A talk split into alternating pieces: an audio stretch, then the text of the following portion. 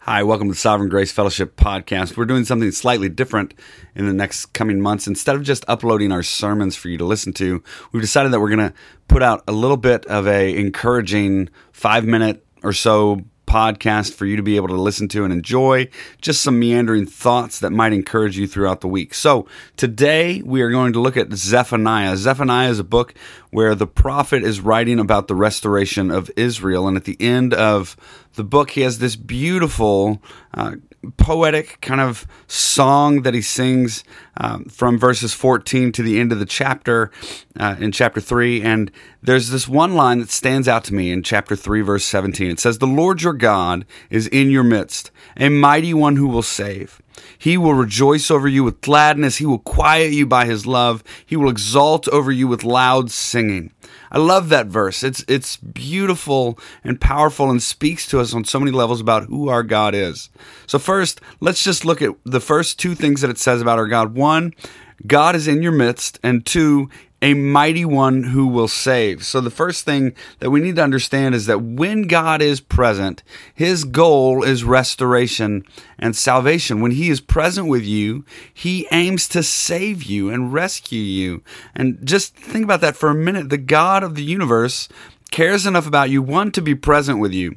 He doesn't have to be, but he decides that he's going to be present with you. And then two, to, he actually cares enough to rescue you from death and from uh, from punishment and from uh, eternal death. He is a mighty one who will save. Also note the certainty in the uh, in the prophet's words. Not he might save or he could save, but he will save.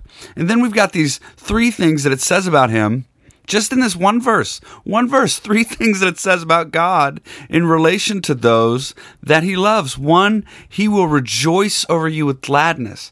God is actually happy and delights in his people. So he rescues you and then he's actually happy about it. It's not a begrudging salvation. Jesus doesn't save you and then go, well, I guess you'll be thankful later. No, he's actually happy about rescuing you. And that's beautiful. And he rejoices over you with gladness.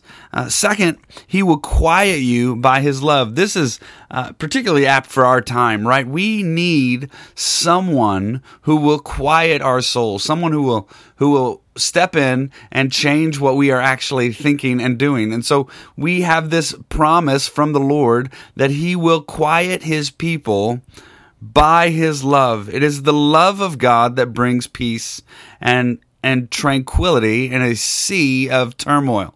So when we are facing the world and when we are facing the despair that we have in this world, we need to remember that God redeems and rescues and that he will quiet us by our by his love. His love is actually what quiets us. So if you want to be calm, if you are struggling with anxiety, one of the key things to look to is the love of God for his people in scripture. And then finally, we've got this phrase, he will exalt over you with loud singing. We've got this, this word exalt. It's not a word that we use very often in English. I mean, we use it poetically in hymns and in, and very, in various poetry, but the truth is, we don't really even understand what this word means. The word literally means to dance around in a circle. Uh, that's what the word means. The Hebrew word exalt means to dance around in a circle or encircle while dancing. This is the idea that God is so excited about his people that he, he literally breaks into dance around and over them and about them.